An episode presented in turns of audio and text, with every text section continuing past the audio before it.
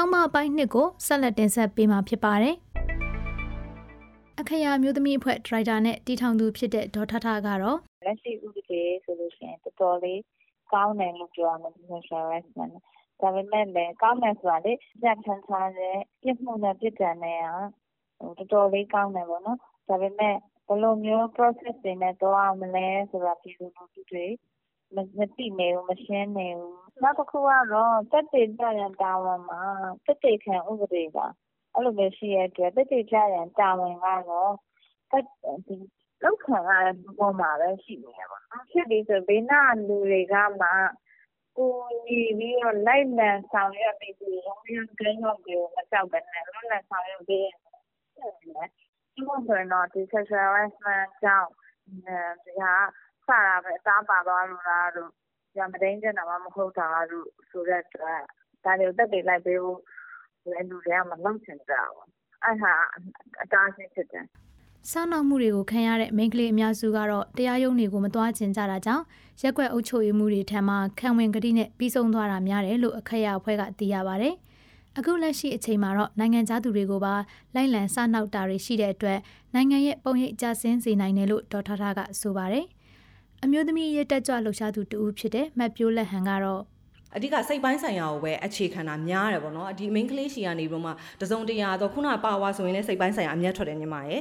ရုပ်ပိုင်းဆိုင်ရာအမျက်ထွက်တယ်ဆိုလို့ရှိရင်ဒါ main ကလေးကိုထိလိုက်တွေ့ရလိုက်ရရင်ရုပ်ပိုင်းဆိုင်ရာအမျက်ထွက်တယ်ပေါ့နော်အဓိကကတော့ခုနကပြောသလိုမျိုးပဲလူလူချင်းအတူတူပင်မဲ့ sexual role တွေမှာအုပ်စုတစုပေါ့နော် gender အုပ်စုတစုရဲ့ပါဝါကိုမြင့်ထားပြီးတော့မှ gender အုပ်စုတစုရဲ့ပါဝါကိုနှိမ်ထားတဲ့ပုံမှာအခြေခံတဲ့အတွက်ကြောင့်မို့ကျမတို့တွေကတော့ဒါဒီ power relation ပေါ့နော် power ဆက်သွယ်မှုတစ်ခုကိုအကြောင်းပြုပြီးတော့မှပြုလုပ်တယ်လို့ကျမတို့တွေကတော့တော့ယူဆရရှင်အမျိုးသမီးတွေဟာနိုင်ငံရဲ့လူဦးရေထက်ဝက်ကျော်ရှိတဲ့အတွက်အမျိုးသမီးတွေကြုံတွေ့နေရတဲ့ကိစ္စဟာနိုင်ငံရေးကိစ္စဖြစ်တယ်လို့သူမကပြောပါတယ်အဲ့လိုမျိုးပေါ့နော်နင်ကိုယ်တိုင်ကဘာလို့လို့လဲမသိတာဆိုပြီးတော့ကျူးလွန်သူပေါ်မှာအပြစ်ပုံချတဲ့သူတွေအကုန်လုံးကကျူးလွန်တဲ့သူတွေနဲ့အလိုတူအလိုပါပါပဲရှင်ဒါကိုအားလုံးကသိထားဖို့လိုတယ်ပေါ့နော်ကိုဒီကျူးလွန်သူနဲ့အလိုတူအလိုပါမဖြစ်ချင်ဘူးဆိုလို့ရှင်ခုနကပြောရဲပေါ့နော်ဒီအဖြစ်ပြက်တွေဒီလိုမျိုးလောက်ရက်တွေကိုရက်တက်မှုအတွက်အားလုံးတက်တက်ကြွကြွနဲ့ပါဝင်သင့်တယ်လို့ထင်တယ် ပညာပေးလုပ်ငန်းတွေကိုကျောင်းနေမှာသာမကကျောင်းမတက်ရတဲ့သူတွေအတွက်ကျောင်းပြင်မှာမှလည်းလှုပ်ဆောင်ပေးတင်တယ်လို့မပြိုးလက်ဟန်ကဖြည့်ဆွတ်ပြောကြားပါရယ်။ဒါအပြင်ပြည်သူတွေရဲ့အသိပညာတွေပိုရရှိစေဖို့အတွက်လိမ်မိုင်းဆိုင်ရာနှောက်ယှက်မှုတွေကိုလက်ခံတဲ့ဘက်နဲ့လက်မခံတဲ့ဘက်ပုံစံမျိုးဒီဘိတ်တွေကိုလည်းပြုလုပ်တင်တယ်လို့ဆိုပါရယ်။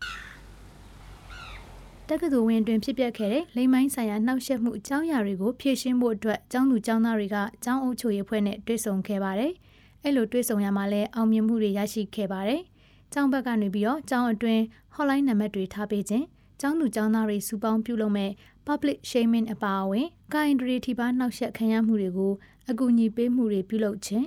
လူပြတ်တဲ့နေရာတွေမှာမီးတွေတက်ဆင်ပေးခြင်းနဲ့ကျောင်းအတွင်းတက်စီရဲခွင့်လုံးဝမရှိကြောင်းနဲ့ရထားတာကိုတွေ့ပါကတိုင်ကြားနိုင်တာတွေစတဲ့သဘောတူညီချက်တွေရရှိခဲ့ပါတယ်။ ဒါပေမဲ့လည်းပြဿနာတွေကိုတော့ဆက်လက်ရင်ဆိုင်နေရဆဲဖြစ်တယ်လို့ကိုဖုံးထန်အောင်ကဆိုပါတယ်အခုအခုကျွန်တော်ပြန်တွေ့နေအဲ့လောစာရွက်တွေအောင်အပြဲခံဖြဲရရှိတယ်ကျောင်းတစ်လျှောက်လုံးတက္ကစီမရဲရဘူးဒီဖြူနေကြတယ်မှာအခုလည်းရက်ကြတော့ဘာမှမထူတခါလေရန်တွေ့အဲ့လိုမျိုး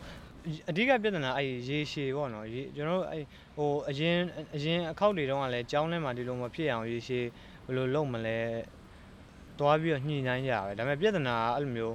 ဟိုရေတိုလောက်ပဲဟိုမှာကျွန်တော်သွားပြောပြီးသွားပြီပြီးသွားရင်အဲ့ဒီချိန်အောင်လေးလုတ်ပေးလိုက်တယ်ဆိုင်းဘုတ်လေးချိတ်ပေးလိုက်ပြီးရင်ပြီးသွားနောက်ထပ်ဖြစ်အခုက